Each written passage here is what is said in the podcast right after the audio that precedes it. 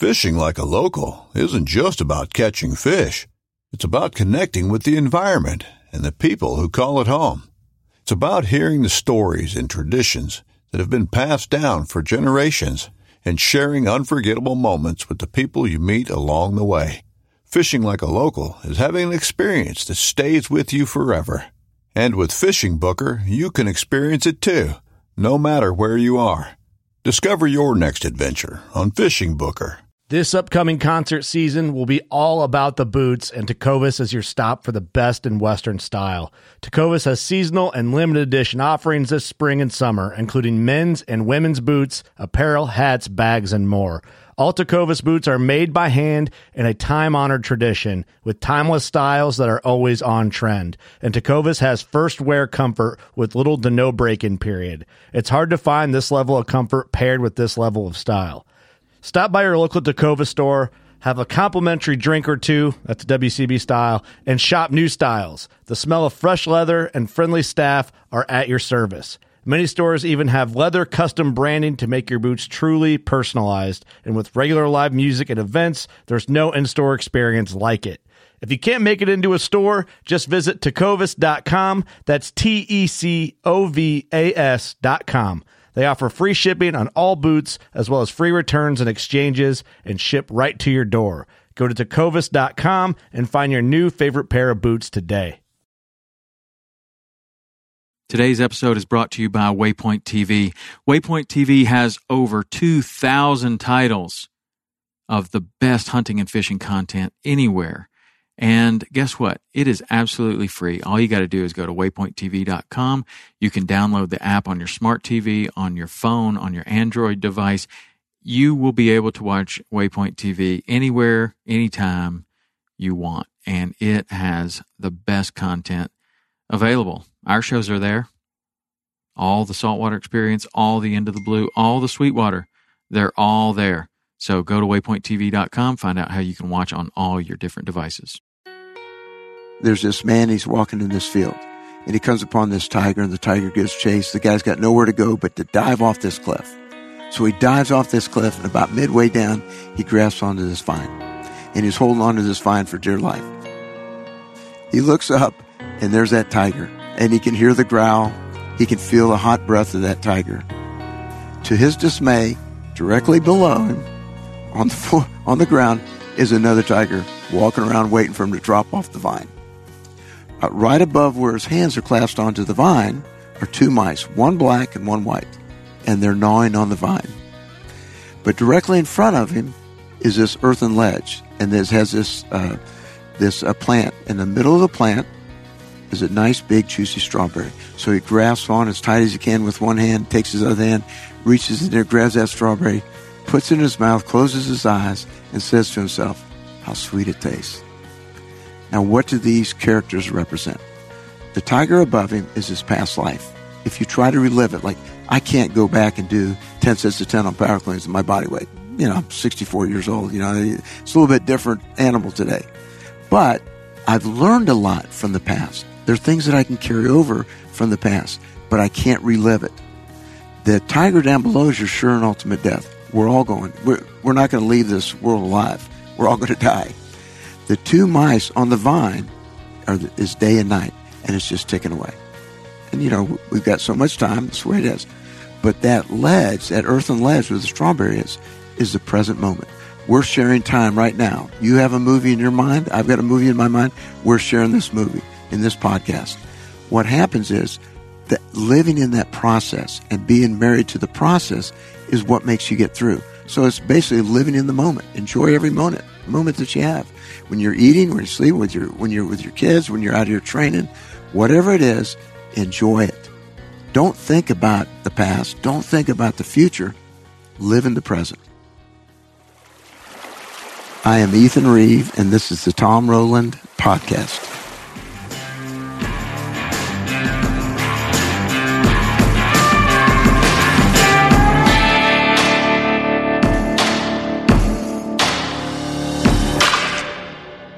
That was Coach Ethan Reeve, and he is a very special guest on today's show. I'm going to tell you all about Coach Reeve in just a second, but first I want to thank you for all the emails you've been sending to podcast at saltwaterexperience.com.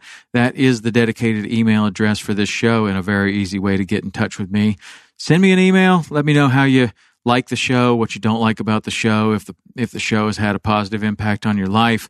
Love to hear it. I really do. The show is gaining so much momentum every day, every week. And it's really because of you guys sharing this on social media, telling your friends about it, sending, you know, sharing episodes, texting them to your friends, whatever. It is growing and I really appreciate it. And one of the ways that you can help it to grow even further is to leave some ratings and reviews on iTunes. That is a very important thing and it helps to get the podcast out to a lot more people. So if you haven't done it, it only takes a second and it really means a lot. This week, fan of the week, we want to recognize Casey Middleton, who sends me uh, a really nice email. Really like this, and I like what the theme of it is. Just wanted to commend you on a great job on the podcast. I've always enjoyed the TV show, and the podcast gives a little more insight to who you are and the people you like to surround yourself with. I have also found motivation and inspiration from you from a fitness perspective. I'm 50 and it's often easy to use age as an excuse to slack off. Seeing the work that you put in and also listening to what others are doing offers great accountability. Thank you, Casey. And uh, I love it that people are really getting a lot out of the podcast associated with health and fitness.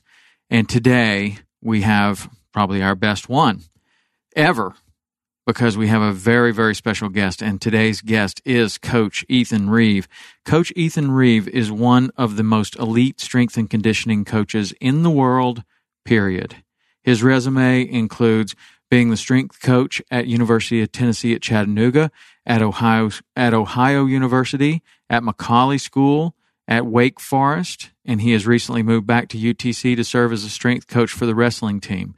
His background is in wrestling, and he has served as an assistant wrestling coach at Oklahoma State, at Ohio, at Clemson, and he was head wrestling coach of the University of Tennessee at Chattanooga, where his teams won five of six Southeastern Conference championships, five out of six years. Personally, he was a two time NCAA All American wrestler and a four time Southeastern Conference champion. He's certified in USA weightlifting, Russian kettlebells, and collegiate Strength and Conditioning Coaches Association. He doesn't just have success training wrestlers, though. In 1993, he served as a strength coach for the women's U.S. rowing team until 1995, where, in 1995, they went on to win four gold medals and one silver. And that is out of six possible medals. So out of six, they won four golds and a silver in the 1995 World Championships. I could have talked to Coach Reeve all day. He dropped knowledge throughout our conversation about his training philosophy and his training philosophy and what he's really known for is something called density training and he's going to go into depth about what density training is and how elite athletes have been able to use that to really reach basically whatever goal they want in terms of strength and it's not just for elite athletes Density training can be used and applied to anyone. Let's just say a 45 year old who has let it all go and really wants to regain his health, or someone who is uh, recovering from a from a knee replacement and uh, needs to get up and get some mobility. His philo- his uh, training, density training, can be used both for elite athletes and for somebody that is that is recovering from an injury. It can be used to take your pull-ups from 1 to 10. It can be used to take your pull-ups as far as you want to take them. He told a story in this podcast about one of his athletes that did over 600 chin-ups in 60 minutes using the density training method.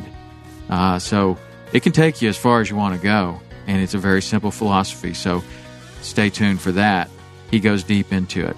We also talked about mindset, attitude, daily practices, work ethic, and positivity. He's one of the most positive people I've ever been around, and I just absolutely love talking to him. I hope that you will also. So, with no further ado, Coach Ethan Reeve. All right, so we are live with Ethan Reeve, Coach. It's Yeah. a pleasure to sit down with you. I've, I've been following your work for man, I don't know how long, a long time, but we have a lot of mutual friends and a lot of mutual interests. So Yeah. uh, this will be fun. But Yeah. um, Look forward to it. for those that don't know, Ethan Reeve is a strength and conditioning coach. Tell us where how you got started. Well, you know, of course, my sport was wrestling, but I had done a lot of sports when I was in, you know, middle school and high school. I played football and played basketball, even when I wrestled. So I'd have uh, basketball practice in the morning, and I'd practice with the varsity when I was in the seventh grade in the afternoons. And then I ran track. as, you know, a half miler, hurdler, that sort of thing. You know, played linebacker and also running back in football. Yeah. And did that up at least till my uh, junior year in high school you know, I was always interested in strength training. Of course, the big thing for me was a lot of body weight stuff. So I, from the eighth grade to about the 12th grade, I would do 500 push-ups every day. Wow. So I would, but I had a way of doing them. I Oh yeah, that's sure what I was going to ask you. Yeah. Well, the thing, uh, thing I'm probably most known for is density training. Right. And that is basically making sure you build your quality or your vol- volume with quality repetition. Mhm. So if, if I were to have you do like 10 push-ups and, and five or six uh, chins or whatever, I'd make sure that we have quality when do it. So you need to make sure that time is spaced far enough a- away from each other so you can do the quality Mm-hmm. reps. So if if you're sitting, there- you're in a business and you you got a chin up bar at your work, where if, let's just say, Yeah. for instance, Some you have do. that. Some people do. I do. Yeah. so what you do is uh, you want to get, let's say you want to start doing uh, chins and you haven't done them in a while, but let's say you can do maybe six chins in a row and that's it. So what I would do is I say, okay, I want you to do three chins every 60 minutes for eight hours, 10 hours. You know, and it's kind of like, uh, they use the term grease in the groove. Right. You just kind of, you're flexing, you're getting to feel it, but it's not killing you. You walk away and in ter- 10 hours, you've gotten like, you know, 30 chins. Right. Okay. And uh, then you can start building on that. And if you either you start increasing the reps within that set or you start condensing the time instead of maybe an hour every hour you might go to 45 minutes and 30 minutes and 15 minutes and then pretty soon you're doing like 10 sets like the big thing from our wrestlers was to be able to do 10 sets of 10 in 10 minutes Okay. you know Pull ups or chin ups. Chin ups. Yeah, Uh-huh. doing chins. Let's say power clean is a big thing for me.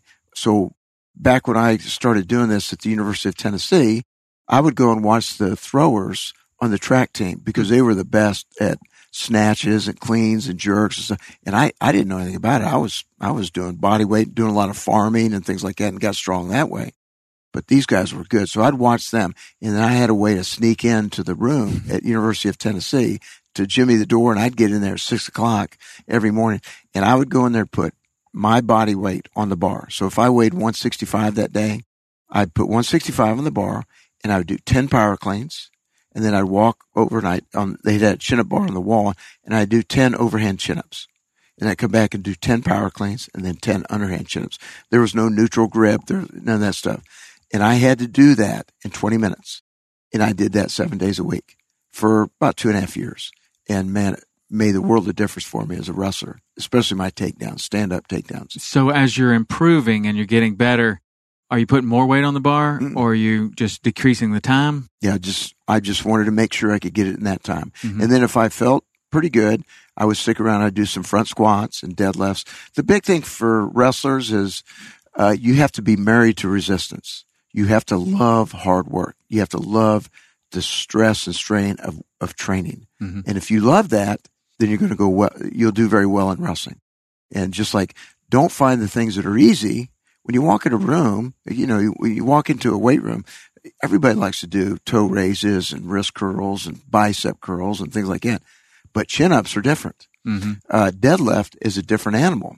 You know, I would do like, I do about three to five sets of five with 405 on deadlifts Mhm. at 165 pounds. Wow. Uh, it's not heavy. I never went real heavy because back in those days, like if you do a power clean, we, everything was metal plates. Yes. And so what you do, you'd have to catch it back on your thigh. So you'd have to remain vertical, catch it back on your thigh.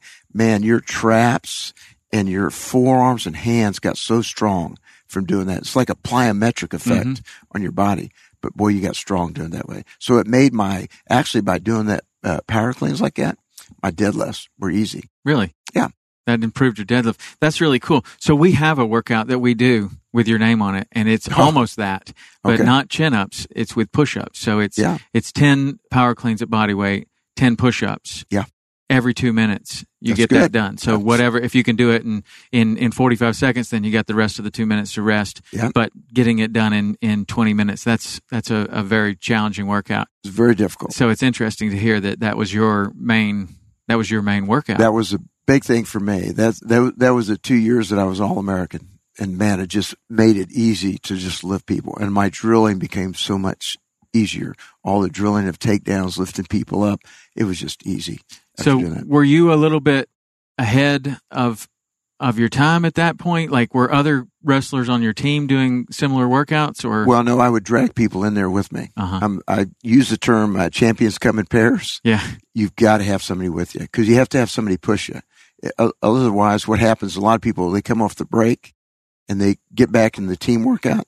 It's a lot different. They go, Coach, these are a lot harder than work. I did the workout you said, Mhm. but it was it was easier back at home. Yeah. It's tougher when you have your teammates working. So if you have a group of guys out here, I'm telling you, it's better. It's tougher. You know, because you're competing. Yeah. You're competing and then then also there's camaraderie and there's shared suffering. And that, that bonds people like nothing else, I think. That's exactly it. And that's what we try to do. Basically, what, what I told you, uh, the term champions come in pairs come in, comes from wrestling. So if you and I are working out together, you're having a bad day. I've got to, I've got to kick your butt some. Right. I got to call you a candy, whatever, and, and get you fired. Or I've got to be smart, depending on how you are.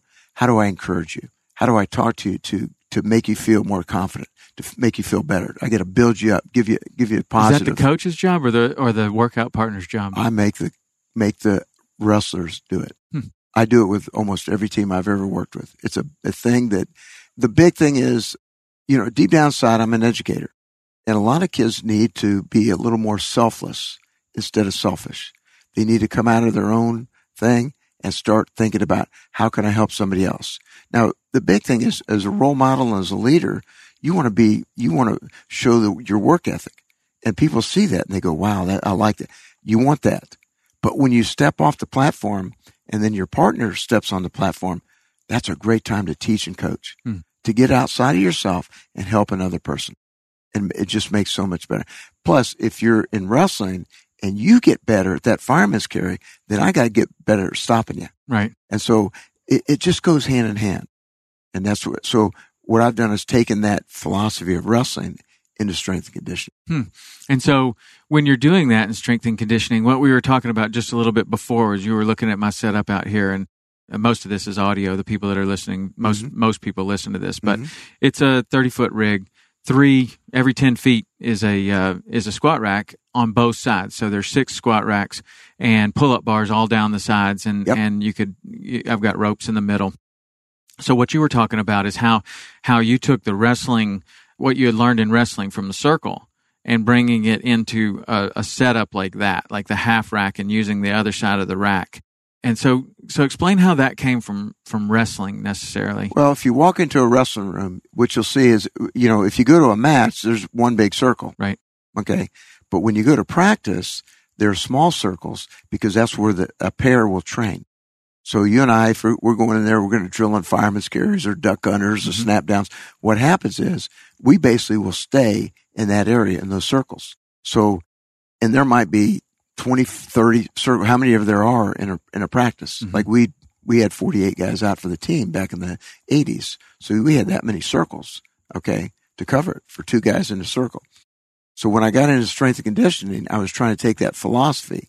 Champions come in pairs, Mm. guys working together, people working together. Now sometimes you have to put three in a group, and Mhm. that's fine too. But the idea is now, how can I get more of those circles in the room? Like uh, when I went to University of Alabama, and I was at uh, McCallie School, I went down to visit, and LeBaron Carruthers was the uh, strength coach there. He had eight benches, had eight incline, eight squat racks, eight power racks, and then eight platforms. And his actually his platforms were on is on carpet Hmm. at that time, and they had just won the national championship back in 1992. And I went there afterwards in that spring after that, and I went down to watch it. The thing is, when they go to lift weights, if you've got all this spread out, what happened? What happens is maybe that incline and that power rack is not going to be utilized that day. hmm So, so what happens? It's really, I'd rather combine those so I can do a bench or an incline inside that rack or to that squat stand Mm. and then have more of those. And that's what we started doing. Right. And that was back when I was at McCallie School. We designed all that. Yeah. And that's why you see, I mean, all these things is a lot of platforms and there's a rack there. So you can bench, you can squat, you can incline, you can do whatever you want to from that rack into that platform. And Hmm. you just see 50 platforms in a room. Yeah. So how would you how would you decide who was going to pair up with one another? Normally I let them choose. I want them to be comfortable with who they have, someone that is going to push each other. But if I start seeing two guys are together that shouldn't be together, Right. I've got to, I've got to change that scenario. And then you would you would take that and say say you take that into football or basketball and Mhm. you're training those teams, you would you would be able to communicate that effectively to a different team from with the wrestling mindset pretty easily. Yeah, I don't say wrestling. Oh. I just say Champions come in pairs. champions come in pairs. Be a good teammate. You got to care about your teammate. Now, I, I was talking to my wife the other day about this, and uh, there were a couple of football players while I was at Wake Forest that said, "Coach, that's your job. You coach them. I'm not going to do that." They they would rather, when they got through lifting, go get a drink of water, Mm. Not pay attention to their thing. And it, boy, that ticks me off. That's selfish. If you can't pay attention to your teammate, you know, like if you walked into Gold's gym right now, a guy's over on the bench, he's getting ready to do a heavy bench, nobody's around, wouldn't you walk over to spot him hmm and coach him up? It's just natural. That's what you do. Yeah. You you you got to care enough. I get first of all, I got to protect him, but I'll be there to encourage him, how to talk to him, and that's it's just my nature. That's just what you do. So how have you seen that that translates into um, into success of your players or your wrestlers of your of your athletes after after they're in a program like this and this becomes like that's a culture, right? That's that that becomes a culture of caring about your teammate, of encouraging your teammate, of Yeah. working together as a team, even in an individual sport like at wrestling. I rely on what I have learned in wrestling almost more than I rely on what I learned in college, what I learned even very specific business practices that I that I do, it still boils down a lot of times to the culture of what I learned in wrestling when I was a wrestler. Mhm. The culture of uh, yeah, it's an individual sport, but it's also kind of a team sport. Did you have you seen a lot of your your athletes? I did. I do it with tennis. I do it with soccer. We we won the ACC for the first time in the history at uh, at Wake Forest University. It took me a couple of years now to get the system in, Mhm. but I've done it with rowers where they got to learn to pull together, work together. Tennis players, you got to have somebody across the court that you work out with that's going to be good for you. hmm You got to work together. You know, so it doesn't matter what sport, but soccer players the same way. They got to come in. So I, if they were going to come in to work out, I say, don't come in by yourself. It's not personal training. hmm You come in with a partner. I'll coach you up, we'll work, but let's work together. Always with a partner. Always, always going with somebody. And then how are you um, changing the training? I mean, obviously, a tennis player and a wrestler have very different strength and, and endurance, and everything is different. There's different different uh, requirements for both sports. How would you then look at these different sports and design a program for a different athlete? Yeah, you know, the term uh, sports specific has come up quite a bit. I would just tell you it does not matter to me. The you know, I, I would train a swimmer and a diver and they you know, doing a squat, doing a clean is good for all of them. Doing a snatch or a jerk, th- those are just good things for them. Now they may not go as heavy, but it's athletic. My thing is to develop a, a an athlete that's better in general. If you're more athletic, I, I give this example. If you have 10 coaches of 10 different sports, head coaches, and there's 100 players and you pl- line them up from 1 to 100, number 1 being the best, number 100 being the worst. hmm Men's golf coach comes up, he picks a number and he happens to get number 1 choice. Now is he thinking, well, you know, in the past, I haven't had really good athletes. I think I'll take uh, numbers 91 through 100. or is he saying, oh, no, I'm taking one through 10. Of course he is. Yeah. I'm going to go get the best athletes. So just with that thought in mind, if we can make them better athletes, we give that coach a better chance to win. We give those athletes a better chance to maximize their potential. You know, in your DNA, you only have so much potential. How can we get them there? What, what is it going to take for us to get them to maximize their potential? First of all, they got to be athletic. Part of being athletic is they got to be flexible, but they have to be flexible in motion. Mm. And tennis players sometimes be a little tight in the hips. My thing is that we need to work on being more mobile. So a lot of hurdle drills, tumbling drills, uh, crawling drills. How can we get them to be more athletic? Start doing bag drills and, and ladder drills and things like that to get, get them to be more athletic. And then you start with calisthenics. They've got to learn to handle their body weight 1st Mm-hmm. Then you can start getting into your kettlebells and some medicine balls and that sort of thing. hmm And so you're you you're uh, maintaining the the tumbling throughout all sports. I'm a I believe in the tumbling. Now the problem we have is we don't have tumbling mats in the room, so I'm going to have to meet those women tennis players or golfers over in the wrestling room. Mm. But wrestling has allowed me to do that to go over there and train over there. So And the tumbling that you find the most, I guess, that would transfer to the most sports are like forward rolls, handstands, cartwheels. Well, just imagine if I were, if we put a mat out here and I had you do like three, four, five rolls in a row uh, without stopping. Uh, you and I, because I haven't done it in a while, we would be like dizzy. We're grabbing for sky hooks, Right. you know, that sort of thing. what happens is the fluid inside your ears gets jumbled up and you get disoriented. I mean, you could hardly see. Sometimes people get nauseous. We find out what they had for breakfast, Mm. that sort of thing. but I've had kids that could not do a forward roll. But what happened is I know that when they can start doing the rolls, forward rolls, backward rolls, diving rolls, split rolls, forward and backward, crawls and things like that, when they can get and do those things without getting dizzy, automatically they're a better baseball player, better basketball player. They're better right. Their kinesthetic and spatial awareness is better. Their vision is better in space. They know where they are. So the tumbling and gymnastic type work is some of the best things you can do for athletes. Hmm. I, I I will stand by that. In fact, in my opinion, when the kids get, get to kindergarten age, forget weights and forget sports. Other than maybe a, a four week course in wrestling, a four week course in basketball, badminton, volleyball, that's what should be taught. Forget competing. I, I really, up until the seventh grade, I really think kids should not compete as much. I think they need to learn those sports skills when they're young, but they should be doing jumping jacks and squatting movements and one-legged squats and and all kinds of gymnastics and tumbling Mm. type things. And when they do that when they're young, jumping and running, now when they get in that sixth, seventh grade and they're starting to compete, now we've done it a big favor. for them. Yeah. Yeah. Yeah, because they're just they're just amazing athletes. They Yeah. can do anything. Yeah, and then after that, now we can start doing kettlebells. I'll start taking the barbell. I'll be teaching them how to do cleans and jerks and snatches and that sort of thing. But I, we've got to get them to that point. And uh, I don't worry so much about weight, even during those that age. But some kids are more mature. Like you might be very mature at seventh, in the seventh grade. Mhm. I can put a little more weight on for you, Right. You know, but uh, but maybe someone else not. Like I, you know, when I was at McCallie, I we had a thing in the Bigger, Faster, Stronger uh, magazine where we had like four kids on a platform.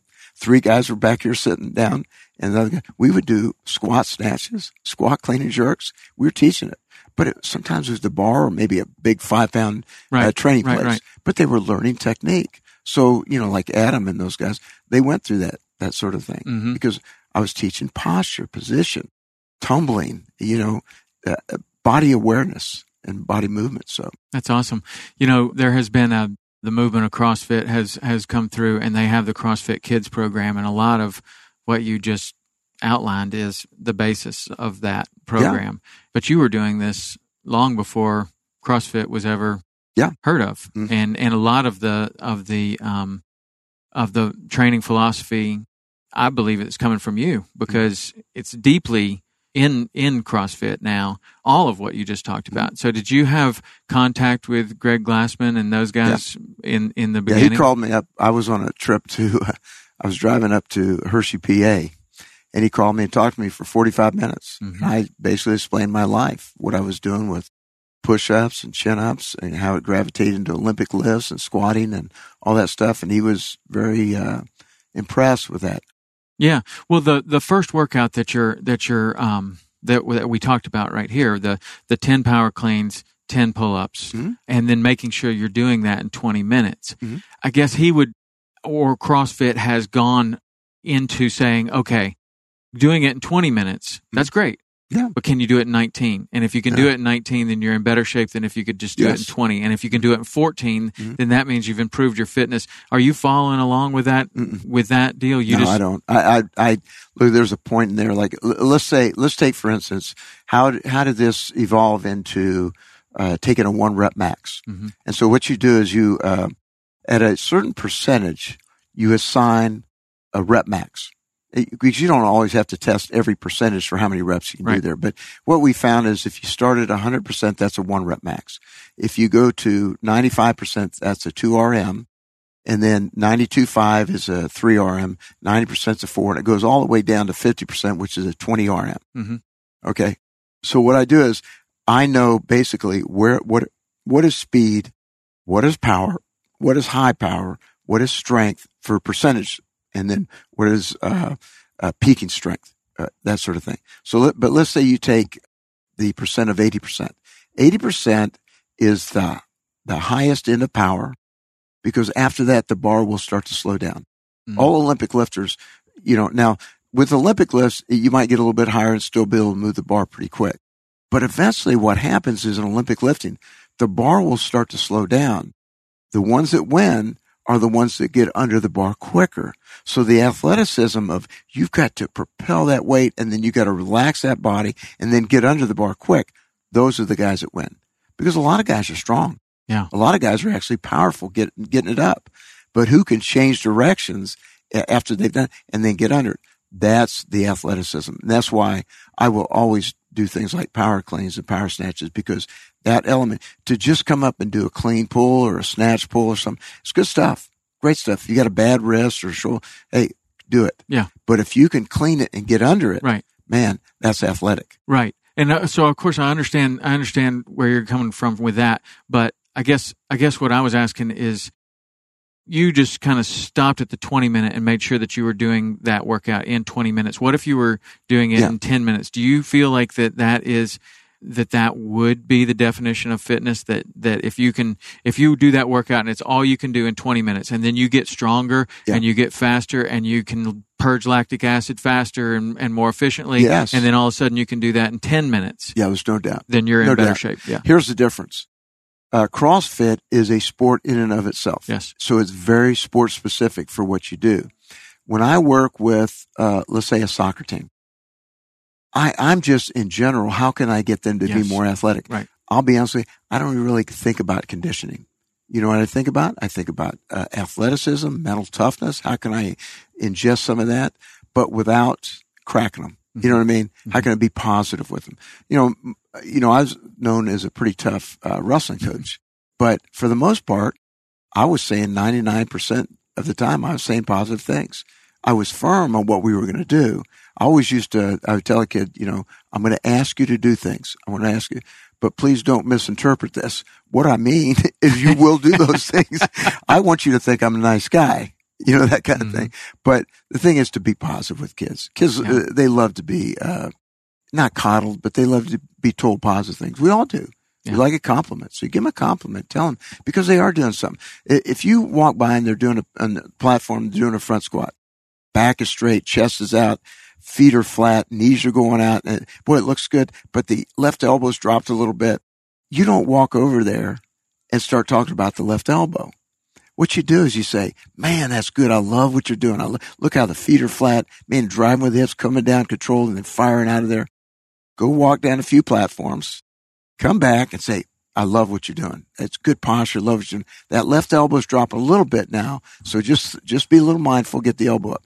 You can do it in a way that can still be positive. Yeah. And then they listen more. Well, what way. you what you've done also is you've walked down there, you've given positive reinforcement. The kid's like, "Yeah, this is working." Coach Yes. noticed, Yeah. and then you wait five minutes and you come back and you give them a cue. They're going to be more receptive to that cue, yes. definitely, because they're already on. They're already uh, at a high point. Like, man, Coach noticed. Oh, and I can be even better, Yeah. right? Like, Well, well, look, if you, if you have your kids and you, you have, you give them chores and they're supposed to clean the house, whatever they're supposed to do.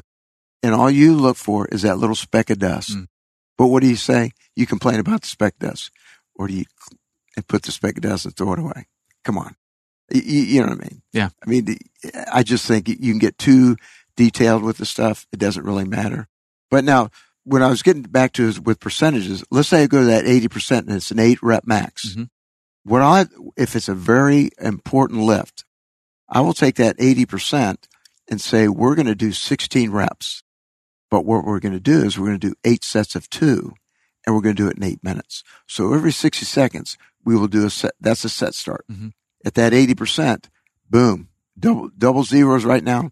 You got two reps on the one, you got two on the two, you got and on through. So in seven minutes and five seconds, you've hit 16 reps Mhm. at that. now, how are you picking the eight minute time domain there? Because what I do, what I found to be optimal is with one to two reps every 60 seconds when I'm working percentages. If I do three reps, depending on the, the intensity, then I would go 75 seconds. Four reps, I'll go 90 seconds. Five reps or more, it's usually a minute 45 to two, two minutes. Okay. Okay. That's really cool. Um, and so when I've read all about your density training, that's what I'm reading most about is, is learning how to, how to apply density training for something like, uh, well, it could be something like, like chin ups or it could be, you know, the power clean and we're, we're doing, we're doing it in, in those short time domains, right? Like Yes. eight, ten, twenty minutes, something Yeah. like that. Yep. So, but then when we first started talking, which I think will will really apply to to my audience, you've got a guy that wants to get twenty pull-ups for whatever reason. Yep. He's forty years old. It- right now, he can do ten. And so when you first came out, or or six was what what you your first example, and you you extended that out to ten hours. So that's what I was I was surprised at that because I had not read that in your density in anything that I've read about your density training, and I'm getting Yep. most of that from Dragon Door, from Pavel's stuff, Yeah. from Zach Even-Esh and and uh, Ross Training and those guys.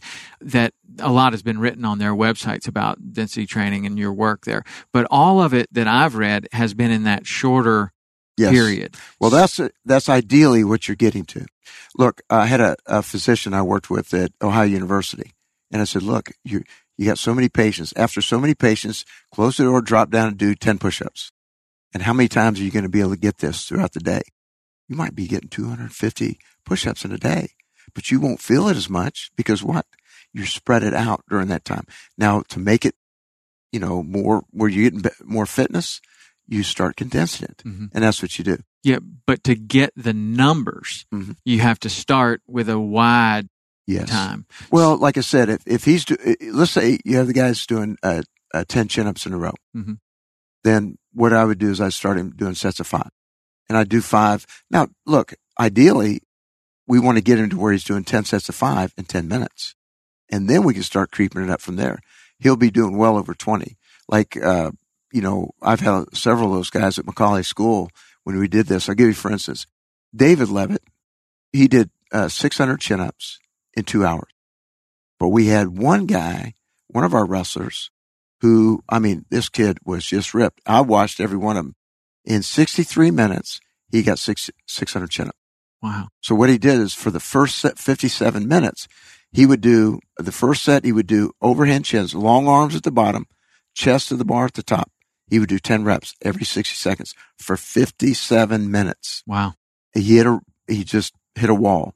For the next six sets, he had to do fives. So in 63 minutes or less, he did 600 chin-ups. Now imagine that's density.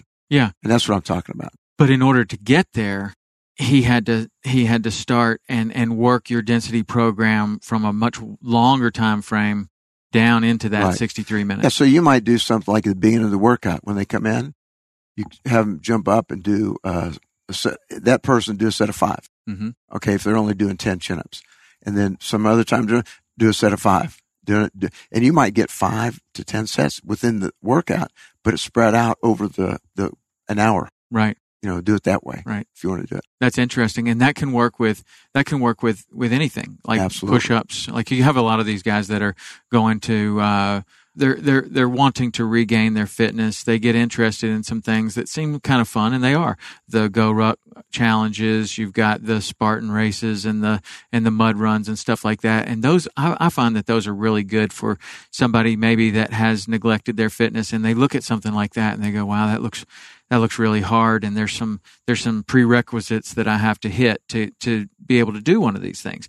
Go Ruck selection is something altogether different, but on the Go, Go Ruck challenges, they'll usually put some published standards out there and say you got to be able to do 50 sit ups and 50 push ups, you know, just with no time domain. You just have to do them. Yeah. And they're going to be, you know, on standard. Uh oh.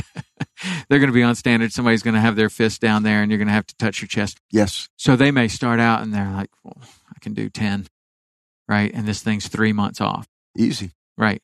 Easy. Yeah. That's and that's what you do. Let's say he can only do ten, and that's it. Ten, perfect. Then I'll have him do sets of fives or sets of threes, and I'll have him do multiple sets. Here's here's the difference with me is some coaches want to train kids people so hard they want them thrown up in a bucket, or they want them dra- having to crawl out of the room. I, I that's I- don't really like that training. I don't, I didn't like it as a wrestler. I, my thing is when they'd come into the practice room, they wore a shirt and a pair of shorts and and their uh, wrestling shoes. And when they came in, they came in so a certain way. When they left, they better be better. They better be better at the technique or how they're going to hit a move or more flexible or stronger or a better teammate, whatever it is. But they need to leave better than when they came in. And, and a lot of that is not always just kicking their butt. Now, I'm not against that sometimes. You need to do that. You need to take them to failure and break them a little bit. But for the most part, I want them to feel good when they walk out. And uh, how can I get them there without cracking them every day? You know what I mean? So they enjoy coming back. You, you know, you want to keep these guys coming back here, do it to where it's fun for them. They, they get a sweat, they flex, you know, that kind of stuff, but they leave. And you know what? They're not sore for the next two weeks Yeah. from it. They actually have gotten something out of it.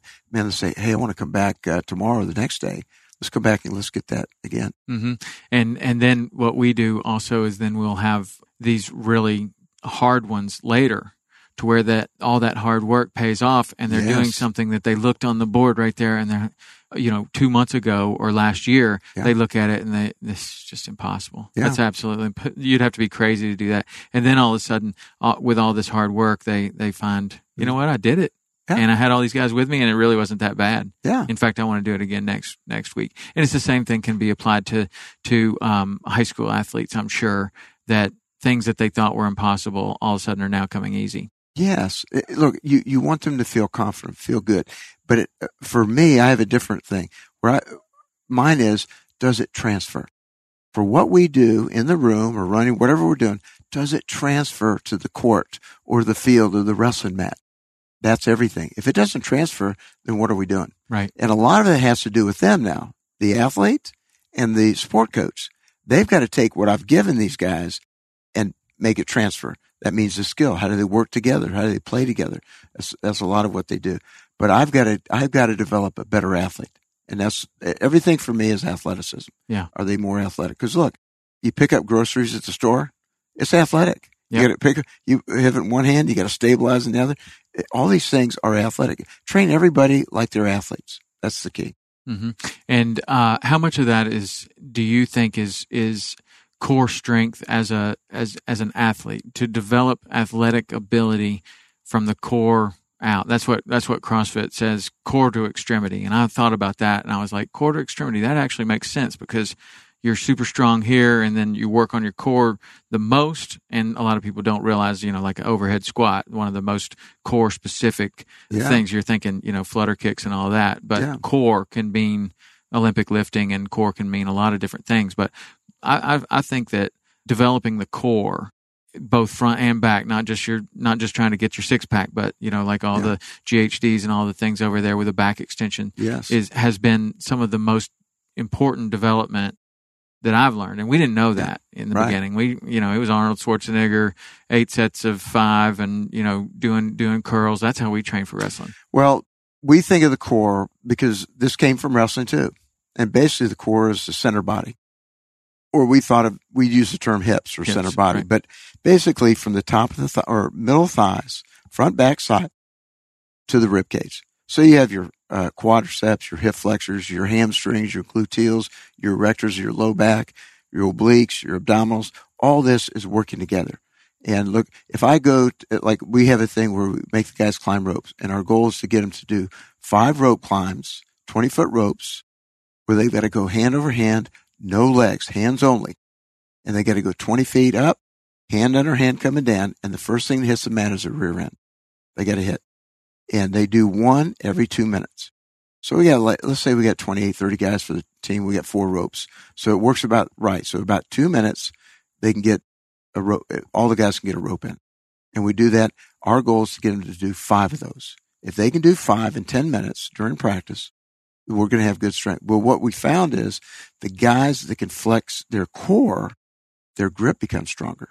And you can see the guys that grip, like if they were taking the shirt off, you'll see how they grip. Their grip is, is much stronger the more they engage their core. Hmm. So you have to engage the core in almost everything you do. Yeah. Yeah. That's interesting. So let me ask you on a different note. I have three kids. One is 21. He was a wrestler. My second son just left for college yesterday. It was a very sad day for my wife. Yeah. Now we have two Oh, yeah. leaving the house. He was also a wrestler. And uh, now I have my daughter here, Yeah. uh, who's 15. So in the time between when I was coming through McCallie and being an athlete and now, there is far more focus placed on year round kids athletics. Single sport, year round, all the way. I'd like to hear what your what your thoughts are on that. Well, uh, just like I said basically about physical education with the young kids, I feel the same way. I think, I think have them doing a bunch of sports. If you're in a phys ed class, which we used to go to phys ed class and it was like this. We walked in, we had white Converse shoes, white socks, a white pair of shorts, and it had a number on the, on the pant. And then you had a white shirt with a number and they better match. Mm. And that was. And when you walked into the gym floor, there was a number on the side of the gym. And what happens, it depending on who the teacher was, you sat on that number or you stood on that number till they came in. And they came in, took roll, that, that professor did, took the roll. Someone comes from the office, pick up the absentee list, and now you're ready to start. So then we'd line up and then we start doing our jumping jacks and things like that. Mm-hmm. Uh, but that was physical education. Then after we did that for about 15 minutes, then we would play dodgeball or volleyball or badminton or basketball, uh, whatever we had. But we would do tumbling actually.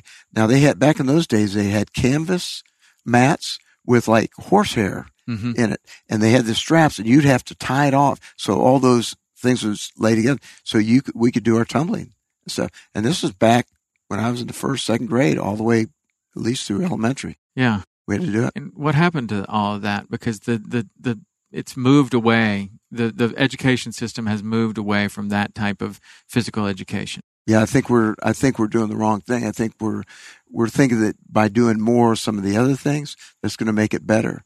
But people become more complete by also taking care of their their bodies as well. And I think we need to get back to we're doing physical education, and I think we need to do it an hour a day. Yeah. Do you think that that not only the education system, but a lot of professionals and a lot of people that get out of high school and college and move on into their professional life and neglect their fitness and neglect all of this and then they go back to a gym and now it's a personal trainer, machines, all of this stuff. I kind of have this this thought that CrossFit has been so well received because we got so far away from it. And it's like, Yeah. look, nothing in CrossFit is new. Nothing. No, There's not one thing. In fact, the older, it's old school. the better. Yeah, right?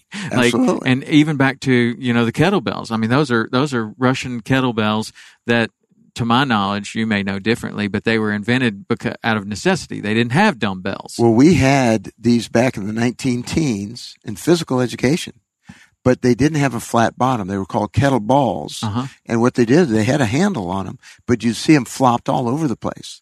And then the Soviets, I guess, they were smart enough to cut the bottom, flatten it out, and that's where you come up with the kettlebell. Huh. But it was kettleballs, and you could see back in the 1920s in physical education, they'd you'd have parallel bars and ropes Right. and all kinds of things, and you'd see these kettlebells flopped all over the place. Hmm. We actually used to do some of this back in those days. Uh, a lot of the strongmen used to do them, you Mhm. know. So I've I've always, you know, I'm I we were the first university to ever do them in the modern age at Wake Forest At Wake University. Forest? Mhm. Wow. Back in 2001, we You're using those across all the all the sports. every sport. I put a a 26 pound, a 36, a 53, and a 72 at every station. So like if you have six stations out here, I'd have one on each station. And I'd put them there so it's easy to get a hold of so we can do swings or kettlebell clean and presses or whatever we're doing. hmm I always thought that if I could only have one or two exercises, the kettlebell swing would definitely be. Oh, great One. stuff. I mean, Absolutely. And that Dan John, I came across one of his workouts, and it was similar to what you're talking about. It's a 500 kettlebell swing workout, but the way that he does it, it doesn't. I mean, you you, you say you're going to swing kettlebell five 500 times. That's sounds like a lot, Yeah. but he does 50, and then there's an accessory exercise. So you do 50, and you do like three pull-ups. Then you do 40, two pull-ups. Yeah. 30 and one pull-up. So now you're at uh, what is that? You're at 120, and you do that three or four times, and then end, Well, you end up with your what he's doing is is what density does. It, Mhm. You don't want it to ruin their day. right, And you know, a lot of the kids I work with have still got to go to practice. right, or they've got to go to compete. You don't want to do too much volume, especially too close, close together, and then they can't move. And then if they can't move, the coach is going, "What are you doing to these guys? right. You're killing them." That's not what it's about. So density for me. Now, when when you're doing CrossFit, you have the competitions. You have to get ready, just like a soccer coach has to get his team ready. That is sport specific. hmm Now, going back to the uh, being uh, specific uh, or having one sport, I think we're we're really hurting our athletes physically, and we're doing them a disservice by not in the in middle school having them in three sports. Yes, They should be in three sports. Club sports, I I, I don't even care. I don't I, give the kids a summer off. Have fun. Do something different. Go go to the beach. Go to the do whatever you want to do. Let them off a little mm-hmm. bit. In fact, when I when I had wrestlers, we'd finish at the end of March for the NCAA wrestling tournament. This is back in the 1980s. I didn't see him till Labor Day. Hmm. I'd say, do what you want to do. Here's some workouts. If you want to do these, do it. When you come back, pff, be ready because we're going to get after it right away. and they knew, and, And they, they would come back. Most of them back. would come back Yeah, ready to come, go. yeah, and and you know we're we're going to get back to work, and they knew what was going to happen. So my thing is, don't overdo it. But if they were doing different sports, they're not overdeveloped in one area, and that, that's the key. You know, so I always think of like what we do here. It, it has to be a life enhancer. We do it at five o'clock in the morning, and my group is is comprised almost entirely of dads that uh, are professionals, and you know they've got wrestling practice, soccer practice, play practice, cheerleading, whatever in the afternoon. They got to pick up their their kids. They have to go to you know they want to go to these events. So if it's an afternoon kind of thing, then it just becomes inconsistent. And then if if you're going to tell your wife, you know, I got to get the workout in, I'm not going to be at the play. Yep. Then that's not sustainable. Yeah. That's just is not going to work. And so what we did is we found a time of the day that was our time. a great. and idea. we had to wake up earlier, right? So there's always a sacrifice in there somewhere, but the sacrifice is that you have to wake up before your family. You're not inconveniencing your family that's right. then you are then you're getting your workout in, you're getting your fellowship in, you're getting your camaraderie, and Yep. and then that also turns into mental mental toughness, and that's something else I, it. wanted to uh, to explain. It's been it's been really really beneficial, but it has to be a life enhancer. And like if if someone comes to me sometimes and they're like, you know, I just can't do the the five o'clock. I'm too tired at at at work, and I'm falling Yeah. asleep, and it's like fine, man. Then you need to find something else that's Yeah. great. Just try to find something else that works. Maybe if if it's at lunch, you got to do that. But keep your fitness up because that is a life enhancer in itself. yes. The fitness. But you just have to find a time of day and it doesn't have to be CrossFit. It doesn't have to be weightlifting at all. It could be racquetball or trail running or something, yeah. but you have to find a time that to do it and something that's fun and usually a group to do it with. Yeah, because you want them to come back. Right. So they repeat it. You know, usually when I get a person that starts training, I'll say, let's spend 12 minutes today. And for the first 21 days, let's keep it easy because I want you to come back every day. I want yeah. you to enjoy doing this. I don't want you to be so sore. You don't want to. Then we can start increasing after that 21 days. We can start picking up a little bit more where you enjoy it. Mm-hmm. And, uh, but the thing is, if it ruins their day or the next two or three days, it's going to be hard to get them back. Right. And so you've got to make it somewhat fun for them. And now with wrestlers, hard work is fun. Mm. So it's a little bit different yeah. with that. But I've got to send some athletes out there to compete. If they're sore all the time, they're complaining to their coach. They don't want to be here anymore. They don't want to do it. That's not really good. So how can I get them there and do it slowly? Some of them just need to stretch more. Right be honest. And are you when you're doing that one one or two more questions on mm-hmm. this, but when you're doing yeah. that for let's just say wrestling because that's the sport that maybe you know the best or or that I know the best, how are you managing the preseason to the competition season? Where's the volume and the intensity coming in? And are you like as you get closer to the competition season, are you pulling back on one or the other? Yeah, what what I'll do is let's say uh, like we had the wrestlers today that they basically run the workouts on their own this week. So I give them a workout. They came in and they did uh, high low hurdles and the medicine balls, and we did uh, rope skipping for about three minutes, three 30 second goes. And then they did power cleans, 50, 60, 70, and 80 for four reps on each set. Then we did the same with the front squats. And then we did, we had them do bench press where they did 10, 8, 6, 4, uh, up to 80% for four supersetted with bent rows. Mm-hmm. And we had certain set starts. So let's say that at the power clean and the front squat, it was like 90 second set starts. So as soon as you got through your four, your other buddy got through four, you change the weights, be ready. We're, call, we're calling you up. So 90 seconds were done like in six minutes for the power clean, six minutes for the front squats. Uh, probably what, eight minutes for the, uh, bench press mm-hmm. and bent rows. So we're finished with that. Then we had him do uh, wrestler twist. We had him do just one set of 10 and 10. We had him hold a plank for two minutes. And then we did, uh, we did RDLs for their body weight. So if you weighed 185, you put 185 and you do 10 reps mm. on the RDL. We only did one set. And then we finished with what we call a finisher, a leader finisher. And what we do is we break the workout down as athletic warm up, team lifts that everybody does. Then we do partner circuit. Now, normally I have more than one circuit going through. And what I'll try to do is get it to where they can choose from some kind of ab, some kind of hamstring low back, and some kind of torque. It could be a one arm bench. One arm bench came from wrestling. That was me back in the 70s. But I found that one arm bench really worked the yeah. core. If you put the other hand on your belly, and that's, we started doing that with wrestling as well. And boy, it really, now football uses, a lot of teams use it.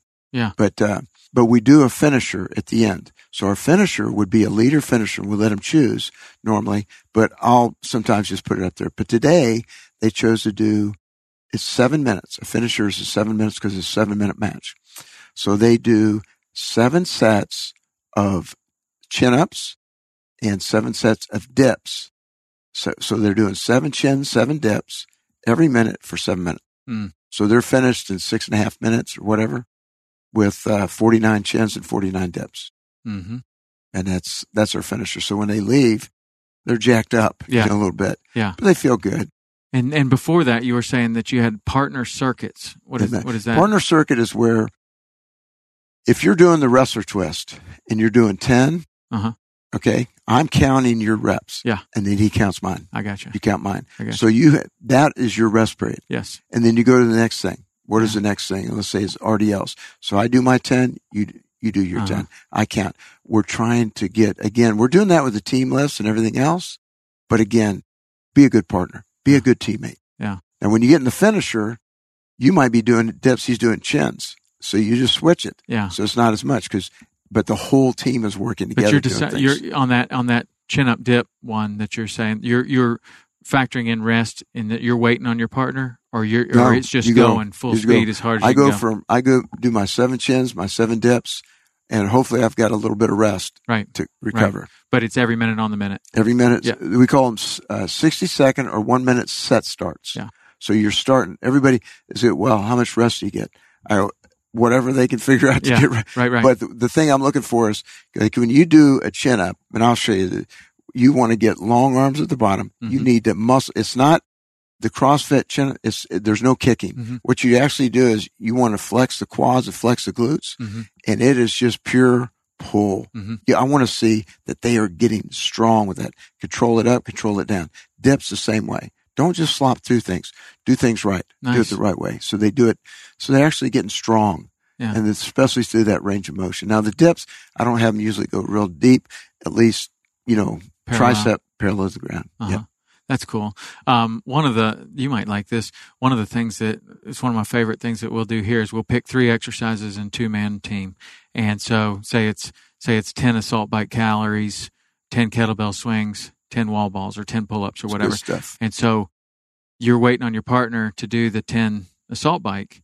Yeah. And then as soon as he calls your name, which I always have him call their name because then Yeah. it's more camaraderie and it's, That's and, right. I love it. and then, and then if you're with a partner like that is better than you, you know your rest time is going to be less because the intensity is going to be ratcheted up. Yeah. But anyway, he finishes the, the calories, calls your name. You start on the, on the kettlebell swings. He moves up here to the wall balls Good stuff. and then you call his name and then you go back to the Yeah. to the deal and you can do it with any three exercises but whenever that comes people there's a love hate relationship with it because people are like oh great this is going to be great it's going to be fun we're going to have a, a partner here but oh man that guy's going to be my partner so i'm going to have virtually no rest Yeah.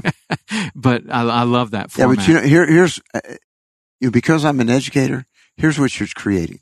You're creating better coworkers at work. yeah You're creating better fathers, better husbands, better grandfathers that they're not just thinking about themselves. That's, that is the whole key to all this Yeah. is be, be somebody that cares about somebody other than just yourself.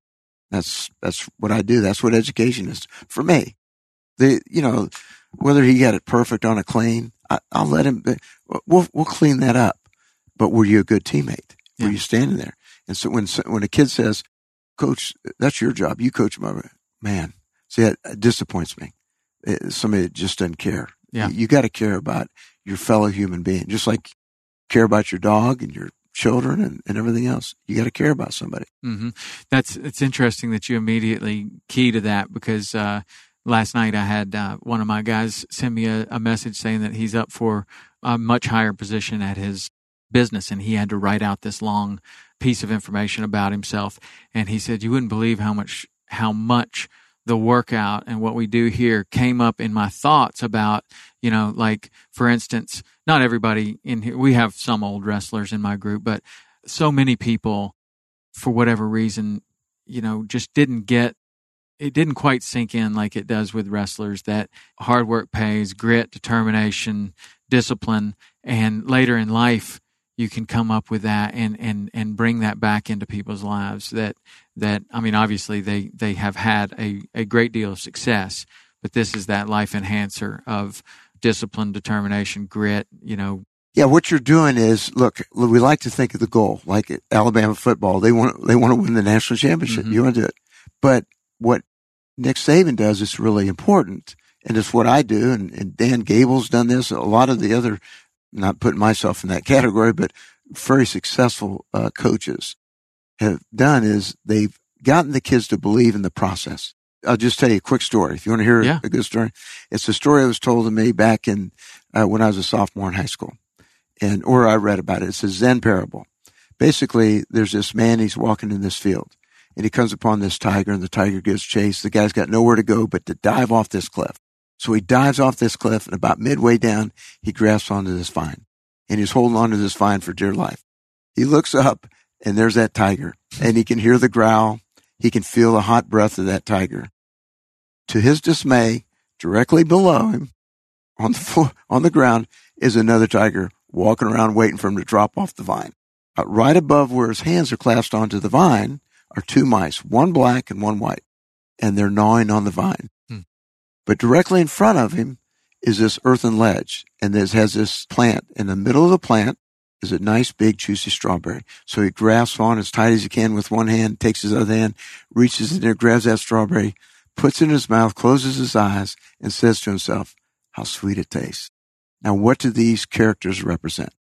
The tiger above him is his past life. If you try to relive it, like I can't go back and do 10 sets of 10 on power cleans in my body weight. You know, I'm 64 years old. You know, it's a little bit different animal today, but I've learned a lot from the past. There are things that I can carry over from the past, but I can't relive it.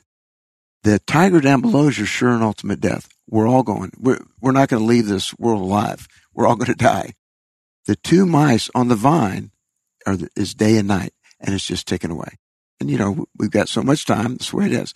But that ledge, that earthen ledge where the strawberry is, is the present moment.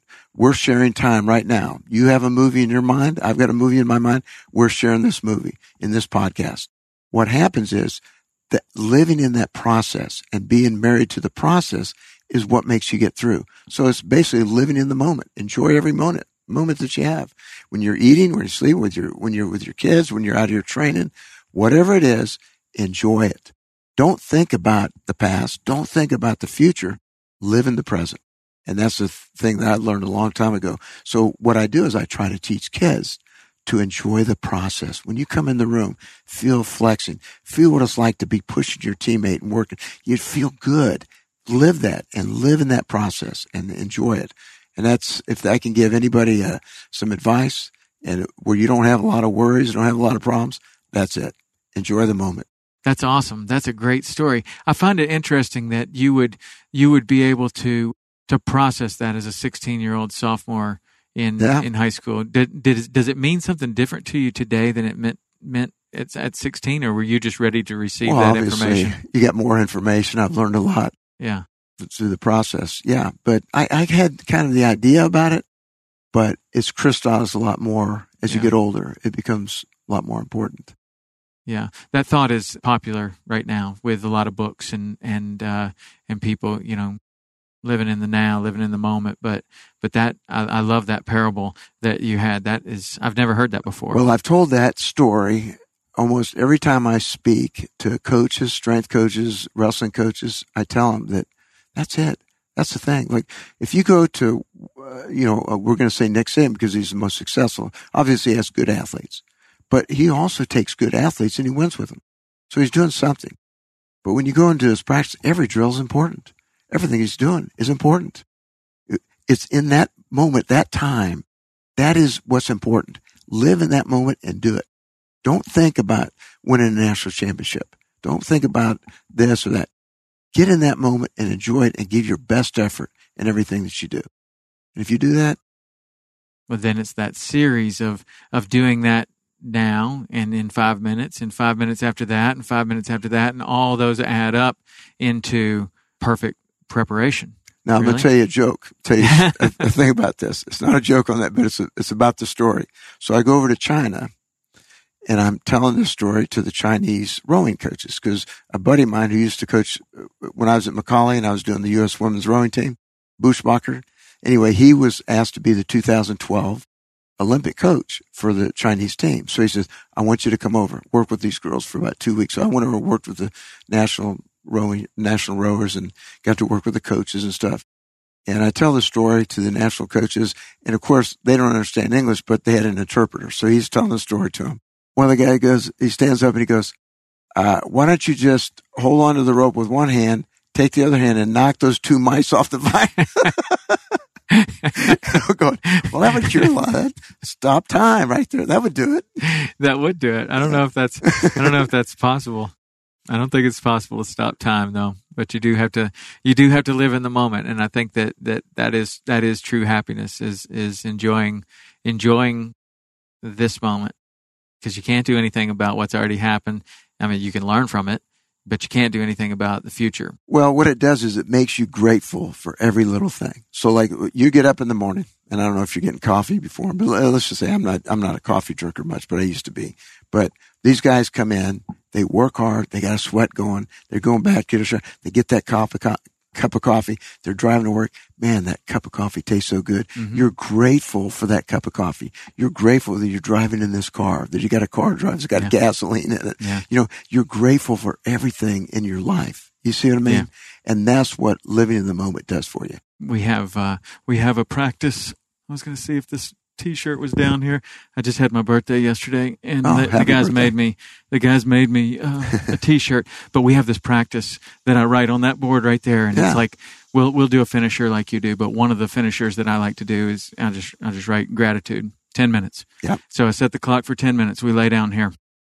And I don't even know where I came across this practice, but you start very, very small with your heart, and you just you just think, you know, everybody closes their eyes, and and my wife looks out the window and thinks we're all lost our minds, but Yep. we're laying down and uh, everything's super quiet, and you just think about your heart, and you think about I'm so happy and grateful that I have a heart that allows me Yeah. to do this workout, and then then uh, Right. you know, then you take it out a little bit further. I'm I'm happy and grateful that I have a a, a body that that is healthy, and you can go as far into it as you want. Like Yeah. I'm so grateful that I overcame this, or that that I'm super healthy, or whatever.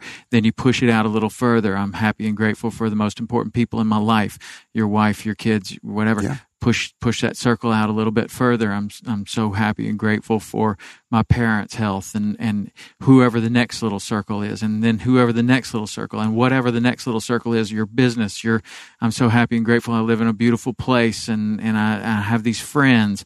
And the next thing you know, you've pushed that out to a really large place, and the ten minutes is up, and you have started your day with physical activity, ending with with gratitude, and it's one of the most important things we do here Oh, it's super stuff. it's it's incredible and even if it you know 5 minutes is enough to really to really get yourself into that into that place but I don't know where I came across that, but it has su- Good stuff. it's been so grateful uh, or so powerful in my life and the lives of the people that are here. The other thing that um, one of my Navy SEAL friends told me was when you wake up in the morning, your one foot hits the ground and you say thank, and the next foot hits the ground and you say you, thank you, thank you, all the way to the bathroom. Yeah. And uh, again, you you anchor in gratitude, just being thankful. Yeah, something I do personally is that, and that's, by the way, that, those are great things, very similar to what I do. I, first thing I get up in the morning, I put my feet on the ground. Of course, my knees creak a little bit more than they used to, but is I say this to myself 10 times. Today is a great day. Today is a great day. And for the last three or four years, I have not taken a, a warm shower.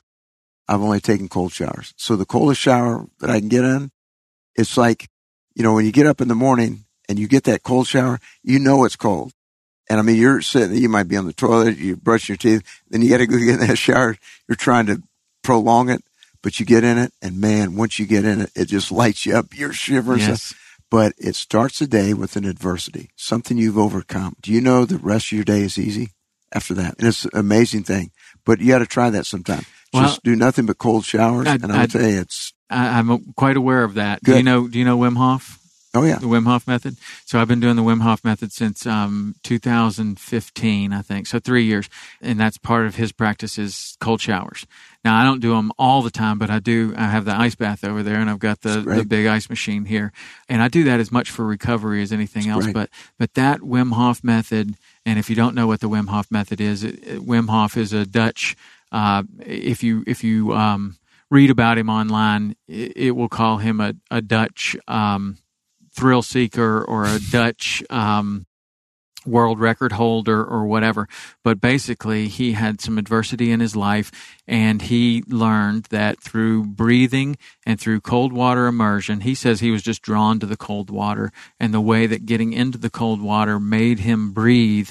He realized that he was overcoming some depression because his wife killed herself, Yeah. and he was overcoming some depression, and he was doing some things that that he had an innate understanding of like he was changing his autonomic immune system through this breathing and the breathing is 30 breaths in as deeply as you can possibly go and and rather quickly you know Yeah. in and out in and out in and out and then on the last one you breathe in and then you breathe all the way out to where your lungs are completely deflated and you hold it there and some people can hold it for a long time Wow. like 4 or 5 minutes Wow. and then you breathe in one big one and hold that for eh, sometimes you hold it for 30 seconds, sometimes for a minute, and then you repeat that three or four times. And then you can end this with a set of push ups. And the first time that I ever show anyone this, we'll do a benchmark beforehand Yeah. one day. Like if I'm going to show you this breathing, I'll ask you to do the push ups today. Yeah. And then we'll start the breathing tomorrow. So they'll do a set of push ups and I don't really care any style. Whatever you're going to do tomorrow, I want you to do that today. And they'll get 30 push ups, right? Then we do the breathing and with no air in their lungs, they'll do 50 or 60 push ups. Wow. And nobody can believe it because maybe some of these people have never done 60 push ups in a row. Wow. But there's this whole oxygenation of the, of the, of the system. But I just think that it is, uh, I, I think it's just a total reset that allows you to, Yeah. to go deeper into your physical abilities than you than you thought were possible before. But I've I've tried many forms of meditation and head clearing and stuff Mm-hmm. like that without a whole lot of of luck, honestly. Yeah. Um, until I found this Wim Hof method, and then it's just like so you really do it. yeah, yeah. Every morning I start I start the day before I work out. I do it every Wow. day. Now, you need to. Uh, my wife is the director of the uh, North Spring Yeah. Mm-hmm. Center for Rejuvenation. Have you ever been over there? Yes, Okay. I have. Okay, you know Susan then. Yeah. Not my wife. Okay. Okay. She's yeah. That's great. I love I love the Yeah. uh, the cold room, Yeah. and uh, Have I seen you over there? I don't. I don't think so. But No. my friend Reggie, you did run into my friend Reggie. Okay. And he was telling you about this group and everything. Okay. Yes. And uh, I think it was when you first got into town. Mhm. Uh, and he told me he's like, "Man, I met this guy today." I'm like, "I know exactly who that is." yeah. let's get him over here and have him teach us a few things. Yeah. Yeah. Wow. There's just so much of, of that that goes into this this physical culture, and that's what I'm. That's what when people ask about what it is that we're doing, it's hard to even even describe because it seems like from the outside that it's all hard workouts. And it Yeah. seems like that we're trying to kill ourselves with these hard workouts, but these hard workouts are, are a are a function of of ramping up the training until you're prepared for a really, really, really super hard one, and then doing the super hard ones really is not beneficial to the body as it is beneficial to the mind. And that's one of the things that I was going to ask you about. Um, for instance, if you train some very, very athletic young people, there are many people who are extremely good athletes that probably have more athletic ability than other people, but you have one person that emerges as a champion. Sometimes that is straight up athletic ability. But most times, in my in my observations, and I don't have as many observations as you do, mm-hmm. but most, and especially this is true in wrestling, you'll see you'll see people that when they first started, you you you didn't think that they were going to stick with it, and they turn out to be a two time state champion, or take it even further. And it was a weak little kid that that walked into the room, and he walks out just an absolute world beater. So that's in the head, right? Because athletically, he never stacked up to his his peers. Here's the deal. We we want to make them as best athlete or try to get them to maximize their potential. Some kids have great ability. There's a, there's another thing though, and that's the skill. And uh, the the best wrestlers that I've ever known were guys that could drill. I mean, hundreds of thousands of repetitions over and over and over again. Maybe they were not as good athletes starting out generally, but they made themselves into a good tennis player, or a good wrestler because of the repetition and not just repetition, quality of repetition. Right. And that's where the density comes in. You can take density and you can apply this to skill of sport. You can, cause I, I did density when I coached wrestling. Also do it when I use for hill runs or, or stairs or whatever I'm doing. I use density in almost everything I do or everything that I do in training kids. That's how I use it. But, uh, what happens is now you're talking about being specific to the sport. And that goes beyond what you and I are going to do. That's a kid that's going to say, I'm going to really focus. They start to get a feel uh, for the sport. You know, and that's uh, like you look at a good uh, linebacker in football or a good midfielder in soccer. It's not always, he's not always the one moving around all the time. Oh, yeah, he's so fast. Maybe he's not as athletic, but he knows where to be. And that's the same feel for a wrestler. They just don't overdo it. They know where their position is. It's kind of like algorithms. You know what I mean? Mhm. They're going to put themselves and not go beyond that, which is the same sort of thing we use with our training called the 80-20 rule. 80-20 rule basically is taking the top 20% of the most important things you can actually do that's going to give you the best athleticism or whatever, whatever the best in whatever sport it is. Take that 20% and do it 80% of the time Mm-hmm. and take the 80% that's left over and you condense that into 20% or whatever you want to take out of it. But the most important thing is take the top 20% and do it 80% of the hmm. time. And that's how you have your success. Yeah. And that basically is basics, doing basics. Oh, the teams that do the basics over and over and over again, like you say a power clean, and a squat or a deadlift or chin ups, do those ad nauseum till you're so good at it. Who's going to beat you? Right. I mean, they just can't beat you. You're good. Same with blocking and tackling or double legs or fireman's carries or whatever you're good at because you've done it so much, they can't stop you. Right. But there's still a mental game. There's still Absolutely. there's still a ment. wh- How how are you training or bringing that into your training? Because I know that you do, and I know that you value that very much. But I don't know what you're what you're doing. Okay, uh, it goes to this. Let's say I have, uh, like, I had two uh, tennis players coming today, and we have some deficiencies in their flexibility in the hips, not as good in the hips, and I'm making them do these hurdles, making them do stretching, and they're not very good. I told, they said, uh, "We're not very good at this," and they were like, you know, some people say, "I quit. I- I'm not good at this. I'm not going to do this," and I said, "No, I know you're not very good at it now." But when you get good at it, watch what happens to your tennis. I, I'll give you a story. I had a baseball uh, pitching coach when I was at Ohio University. It's in the middle of the winter, and we've already been training with some of the uh, uh, baseball players.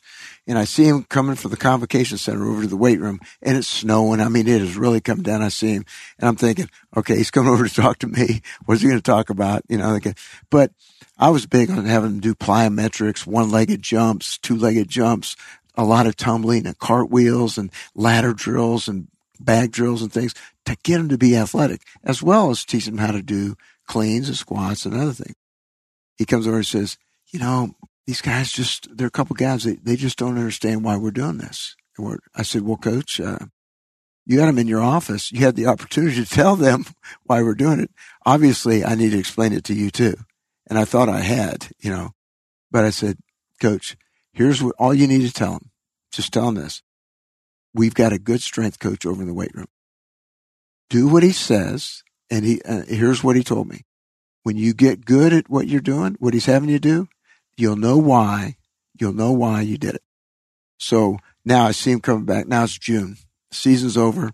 I see him walking across the street and he says, man, Ethan, he says, uh, those were the best. That's this past season was the best season these guys ever had. I said, I know. I'm just telling you. I know what I'm talking about. Master things. Take those things you're not very good at. A cartwheel, a forward roll, a snatch or a clean or a kettlebell swing, whatever you're doing. You're not good at. it. Get good at it. Master it. And you'll see how it transfers. I, I, it, it's an amazing thing, but do something to be athletic. Those are the ones because they'll fight through it and they'll work through it to master it. And it's like if you go into a wrestling room and you and you see these guys drilling, you could actually the ones that are really really good at it, you could play music and you're thinking they're dancing. Yeah. they're doing like you know hip heist drills or whatever they're doing, and it's beautiful to watch. And that's what you want to see. You know, so it, it, those are the kids that are going to be more mentally tough. They're coachable. They're teachable. Any great champion, the Olympic champions, world champions, national champions, state champions that I've ever worked with, one thing that was true to almost every one of them, they were coachable. You know why? Because they wanted to be good. So they were there and go, man, they're listening with their eyes, their ears, their heart. They want to be good. So they're coachable. The ones that aren't, that won't maximize their potential, won't go as far. And that's something that I found be true. The mental, the mental toughness thing is you put them through some adversity, you test them a little bit, you find out who's going to work through it. But it's not always what's found in the weight room. You, you know what I mean? Um, there, there's some guys that were like these jujitsu gyms. Some of the weakest guys on those teams are world champions. Yeah. They just know how to use their strength. They just know how to use it. They're tough. They're just got a toughness to them. Right. You know, they're fighters. Yeah. And and a lot of that toughness is between between the ears of, of Absolutely. you know, wrestling, jujitsu, boxing, those kind of uh, tennis, swimming, same same kind of deal. It's you yeah. against someone else in front of a lot of people, and there are a lot of games that can start being played in your head, like you're you know that guy looks bigger than you um, on and on. I didn't sleep well last night. On and on. To to to be able to have a a method of clearing your head of of knowing and i think that's what what a lot of what you're getting into right now is is by mastering something basic you're developing confidence you're developing a mental ability to know that you can overcome and that translates to the that translates to the mat. Yeah, you master those things, and then go back to the story about living in the moment. That way, you don't have no worries. You know, everybody's going to get a little butterflies before a match, but you shouldn't lose sleep over it. Right. You know, you just get up the next morning and say, "Let's go, man! Strap it on. Let's go." I had one kid named Chris Artolona, is a tough kid. He beat a guy that was a national champion, and he. We go to this tournament. He's he's uh, laying in the stands. I've already worked him out for the day to get him warmed up but we're in a tournament and and uh, he's uh, I go over there. I said, Chris, what are you doing? He says, he says, uh, Coach, uh, see, I'm sitting there. They're the speakers. When they call my name, I go to the mat. He says, you, have you checked the charts? Who you're wrestling next? He says, you're, you're wrestling O'Shea, national champion, O'Shea. He says, O'Shea, O'Shea. When they call my name, I show up and I go wrestling. And that's it. He goes out and beats the guy, but he has that attitude. That's some people have that. They just have the ability to do that. I'm just looking for, I, you, you have to have fighters. You have to have kids that are fighters. Kids, are, they've got to be married to resistance. They love the toughness. They love the resistance. They, they love hard things that make you tough. The ones that are always trying to get out of things, whew, man, you, you, that's, that's a tough thing to cross. That's a t- tough thing to bring in. Yeah. Well, I think, I think everything that we've talked about, I mean, really, really every single thing that we've talked about translates into into the business world and into the um, to the everyday world of your family or or or whatever. I think I think wrestling in particular is a microcosm of life. It's it it is everything that that happens in life with extreme intensity and with with bad results. You know, uh, obviously, you know if yeah. you're not prepared, it's going to show. Yeah. If you uh, are mentally not in the game, it's going to show and it's going to be painful and, and you're going to pay for it. I think that that, um, that's one of the things that has has benefited me the most is just just taking what what was learned in wrestling. And some of these things that I that I learned in wrestling I didn't realize I learned them for another 10 or 12 years after stopping the sport. And then some of them having two boys that went through the program you don't even realize them until you're a wrestling parent of now you're trying to communicate this to a young person and they're not quite getting it but i'm i'm learning and i'm thinking wow this is if i had just known when i was his age what i know now and yes. how can i communicate that to him and it, in a lot of ways it's impossible to communicate that to them they have to learn that on their own and hopefully in 10 years after they leave the sport they will be having the same kind of revelations that i am of oh now, now I, I, get it. Yeah. now I get it. yeah. Well, it's amazing how smart they become when they're in their 30s and they come back to thank you. Right. You know yeah, what yeah, I mean? Yeah. It's, it's, amazing. Yeah. Well, that's what that's the quote. Uh, I've always heard it attributed to uh, to Mark Twain, but he said something of uh, when I was 18, I, I thought my dad was the dumbest person in the world, and when I turned, you know, 28. I couldn't believe how much he had learned in 10 years. That's amazing. Yeah. Um, well, um, let me just check my notebook here. I okay. had a couple of I had a couple of things I wanted to definitely ask okay. you about mental um, mental strength, which we did cover. Now I know that you kept a lot of records. In a couple of the articles that I read, it said that you had had kept records in notebooks of every workout that you that you. Yeah, I still have those. I I think they're somewhere stored somewhere. But yeah, yeah I used to keep every practice minute for minute. And then what I do is evaluate. I actually never evaluated the guys. I always evaluated myself as a coach. Right. Because like I was, if I asked the, the wrestlers to get better every day, then I've got to do my part to try to get be a better coach every day. Yeah. So so with all that experience and all of these different things, not just wrestling, because you went to Wake Forest and you you coached all these different sports. They didn't have a wrestling program there, right? When you look at some of those the practices and the way that you were doing things, many years ago, as you learn more are there things that you would change, or did you feel like you were on a on a really good path from the from a long time ago? Well, you know, it really depends on a lot of the things that were done that I did back then will work today. Absolutely work today. I think I've gotten a little bit better and uh, you know with uh, creating volume and intensities off of one rep maxes and things like that. Because my big thing was always did think with wrestling off of body weight. How much uh, reps off your so we do like like I said we do the 10 sets of 10 with your body weight on power clean some but i am still going to clean still going to squat still going to push press still going to deadlift still going to snatch still going to do those things because they work really if if we were to go into the weight room and we just did uh, power clean and jerk squat clean and jerk power snatches front squat back squat some kind of lunge or one legged squat and that's all we did i knew we could win the problem you have is because kids are, are, are always wanting to go from one to the other and quick, always changing. Uh, you need to change it up a little bit. Mm-hmm. And that's, that's what I've learned is to try to, try to make it so everybody's a little more happy and try to get really the kids more engaged. And what would you like to do? What do you think would be good? But I still have that base of things that I know we're going to do. It's kind of like when Dan Gable walks in the room, he goes, Hey, these two hours are mine. these are my two hours. After this, you guys do what you want to do. But in these two, this is what we're going to do. This is what you're going to do what I'm going to tell you to do. And I think you have to have some of that because you're the professional. You know how to work with these guys out here. You, you, are good at what you do.